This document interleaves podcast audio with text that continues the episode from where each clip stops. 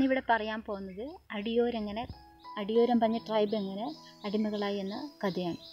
പ്രധാനമായിട്ടും ഇവിടെ കുടിയേറ്റങ്ങൾ ഒരുപാട് നടന്നിട്ടുണ്ട്. അപ്പം ആദ്യ കുടിയേറ്റങ്ങൾ നടന്നത് മറ്റ് സംസ്ഥാനങ്ങളായ തമിഴ്നാട് കർണാടക എന്നീ ഇടങ്ങളിൽ നിന്നാണ്. അപ്പം ആ അത്തരം പ്രദേശങ്ങളിൽ നിന്ന് ഇവിടെ കുടിയേറിയ ആദ്യ കുടിയേറ്റക്കാരെന്ന് പറയുന്നത് ഇവിടുത്തെ ചെട്ടിമാരാണ്. അവർ വന്നതിന് ശേഷമാണ് ഉടമസ്ഥ വ്യവസ്ഥ ഇവിടെ വന്നത്. അതിനു മുമ്പ് സ്വാതന്ത്ര്യമായിട്ട് ഓരോ ഗോത്രങ്ങളും കാടിനെ ആശ്രയിച്ച് ജീവിച്ചിരുന്ന ഒരു കാലഘട്ടമായിരുന്നു. അപ്പം അങ്ങനെ വന്ന ഒരാളാണ് പാക്കത്തപ്പൻ എന്ന് പറയും. പാക്കത്തപ്പൻ പറഞ്ഞാൽ പാക്ക പാക്കം പറഞ്ഞ സ്ഥലമുണ്ട്. കുറുവ ദ്വീപിന്റെ അടുത്തുള്ള ഒരു സ്ഥലമാണത്. അപ്പം അവിടെ പാ പാക്കത്തപ്പൻ പറഞ്ഞ ഉടമ ഒരു ദിവസം ഇങ്ങനെ സ്വാതന്ത്ര്യമായിട്ട് ജീവിച്ചിരുന്ന ഈ അടിയോരുടെ കാരണന്മാരായ മേലോരച്ചനെയും കിയോരുത്തിനെയും പിടിച്ച് അടിമകളാക്കി പാക്കത്ത് കോട്ടയിലേക്ക് കൊണ്ടുവന്നു. അങ്ങനെ അവരെ അടിമകളാക്കി ജീവിപ്പിച്ചു എന്നാണ് പറയുന്നത്.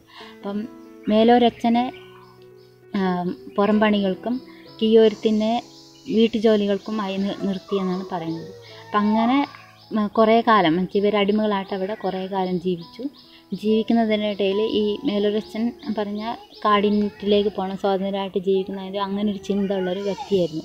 അപ്പം അങ്ങനെ ഒരു ദിവസം രാത്രി ഇദ്ദേഹം ആ, കിയോരത്തിനെ പോയി വിളിക്കും. വിളിച്ച് ഇത് ഇവർ രണ്ടാളും കൂടെ കാട്ടിലേക്ക് ഒളിച്ചോടി എന്നാണ് പറയുന്നത്. അപ്പോൾ കളി കാട്ടിലേക്ക് ഒളിച്ചോടുമ്പം ഒളിച്ചോടി അങ്ങ് ദൂരേക്ക് പോയി പിറ്റേന്ന് തലേന്ന് ഈ പാക്കത്തപ്പൻ എണീറ്റ് നോക്കുമ്പം ഇവരെ കാണാതാവും. അപ്പോൾ കാണാതാകുമ്പോൾ ഇദ്ദേഹം പലയിടങ്ങളിലായിട്ട് അന്വേഷിക്കും. അപ്പം അങ്ങനെ അന്വേഷിച്ച് ഇദ്ദേഹത്തിന് കാണാൻ കണ്ടെത്താൻ പറ്റിയില്ല. അവസാനം ഇദ്ദേഹം തന്റെ ദൈവമായ മാളി ദൈവത്തെ വിട്ട് ഇവരെ പിടിക്കാനായിട്ട് ആജ്ഞാപിക്കും. അപ്പം മുള്ളിൽ പോയാൽ മുള്ളായിട്ട് പിടിക്കുക വെള്ളത്തിൽ പോയാൽ വെള്ളമായി പിടിക്കുക മഴയായിട്ട് പിടിക്കുക കാ എന്നിങ്ങനെ പല പ്രതിഭാസങ്ങളിലെ പേ പ്രതിഭാസങ്ങളെ കൊണ്ട് പേടിപ്പിച്ച് പിടിപ്പിക്കുക എന്നുള്ള ഒരു രീതിയാണെന്ന് അദ്ദേഹം അന്ന് മാളിയോട് പറഞ്ഞത്. അപ്പം അങ്ങനെ ഈ മാളി പോയാണ് ഇത് ഇവരെ മുള്ളായി പിടിച്ച് കൊണ്ട് വീണ്ടും ആ, ആ, പാക്കത്ത് കോട്ടയിൽ വിട്ടു എന്നാണ് പറയുന്നത്. അപ്പം അങ്ങനെ കൊണ്ടുവിട്ട് കുറേ ദിവസങ്ങൾ വീണ്ടും അവർ അവിടുത്തെ അടിമകളായി.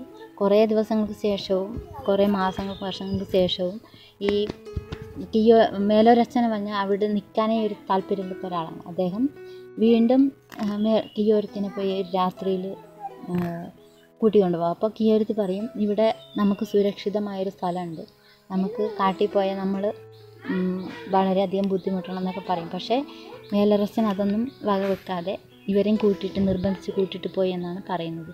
അപ്പം അന്ന് ഇവർ കാട്ടിലേക്ക് പോകുമ്പം അവിടെ ഒരുപാട് ദൂരം വെച്ചാൽ പാക്കത്തപ്പിന് എത്തിപ്പെടാത്തത്ര ദൂരത്തോളം ഇവരങ്ങോട്ട് ദൂരേക്ക് പോയി എന്നാണ് പറയുന്നത്. അപ്പം അങ്ങനെ പോയി ഒരുപാട് ദൂരെ പോയി തലേന്ന് ഇവർക്ക് ഒരുപാട് വിശപ്പുണ്ടാവും. എന്നുവെച്ചാൽ കീയോരത്തേക്ക് വിശക്കും. അപ്പം മേലൊരച്ചൻ പറയും നമുക്ക് കാട്ടിലെ കാട്ടുകിഴങ്ങ് കിഴങ്ങ് പറിച്ച് തിന്നാമെന്ന് പറയും. അപ്പം കീയോരത്തി പറയും. എനിക്ക് കാട്ടുകിഴങ്ങ് ഭയങ്കര നാറ്റാണ്. ഇപ്പം കാട്ട് ചൂരിച്ചെടി വെച്ചിട്ട് ചൂരിച്ചെടി എന്ന് പറഞ്ഞൊരു ചെടിയുണ്ട്. അതിന്റെ കമ്പ് എടുത്ത് പിന്നെ കിളക്കുക എന്നിട്ട് തീ കാട്ടുകിഴങ്ങ് പറിച്ച് ചൂരിച്ചെടി ഉപയോഗിച്ച് തീ ഉണ്ടാക്കിയിട്ട് നമുക്കത് ചുട്ട് തിന്നുന്നൊക്കെ പറയും. അപ്പം മേലൊരച്ഛൻ പറയും അങ്ങനെ പറയും. മേലൊരച്ഛൻ അങ്ങനെ പറയുമ്പം കീർത്തി പറയും എനിക്കതൊന്നും വേണ്ട. എനിക്ക് പാക്കത്തപ്പന്റെ വെള്ളി പാര കൊണ്ടുവന്ന് ഈ കിഴങ്ങ് കിളച്ച് തന്നാൽ ഞാൻ തിന്നാം. കിഴങ്ങ് കിളച്ച് പാക്കത്തപ്പന്റെ വെള്ളി തീപ്പെട്ടി കൊണ്ടുവന്ന് വന്ന് ഈ കിഴങ്ങ് ചുട്ട് തന്നാൽ ഞാൻ തിന്നാമെന്ന് പറയും. അപ്പം അങ്ങനെ വീണ്ടും ഇവർ കാട്ടിലൂടെ നടക്കും. എന്നുവെച്ചാൽ ഒരുപാട് ദൂരം നടക്കുമ്പം ഇവർക്ക് ഒരുപാട് ദാഹിക്കുമെന്ന് പറയും. അപ്പം അങ്ങനെ ദാഹിക്കുന്ന സമയത്ത് മേലൊരശം പറയും നീ കാട്ടിലെ കാട്ടുചോലയിലെ വെള്ളം കുടിക്കണം കുടിക്കുമെന്ന് പറയും. അപ്പം കീയൊരുത്തി പറയും എനിക്ക് കാട്ടുചോലയിലെ വെള്ളം കുടിക്കാൻ താല്പര്യമില്ല. കാരണം കാട്ടു ചോലയിലെ വെള്ളത്തിന് കാട്ടുപോത്തിന്റെയും കാട്ടെരുമേന്റെയും ഒക്കെ നാറ്റാണ്. ചെളിയുടെയും നാറ്റാണ്. അതുകൊണ്ട് എനിക്ക് പാക്കത്തപ്പന്റെ വെള്ളിക്കുളത്തിലെ വെള്ളം കുടിക്കണമെന്ന് പറയും.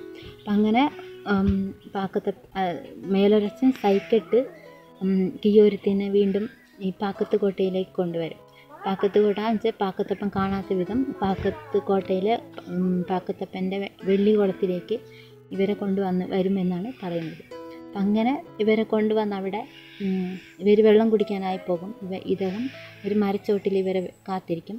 അങ്ങനെ ഇവർ കീയൊരുത്തി വെള്ളം കുടിക്കാനായിട്ട് വെള്ളം കോരാനായിട്ട് കുനിഞ്ഞ് കുളത്തിലെ വെള്ളം കോരാൻ തുടങ്ങുമ്പം കുളത്തിലെ വെള്ളം താഴേക്ക് പോയി എന്നാണ് പറയുന്നത്. അപ്പോൾ ഇവർ ഓരോ സ്റ്റെപ്പും താഴേക്ക് പോകുമ്പോൾ വെള്ളവും ഓരോ സ്റ്റെപ്പായിട്ട് ഇങ്ങനെ താഴെ താഴേക്ക് പോയി എന്നാണ് പറയുന്നത്. അപ്പോൾ ഇവർ വെള്ളം ഏറ്റവും അടിയിലെത്തുന്നു.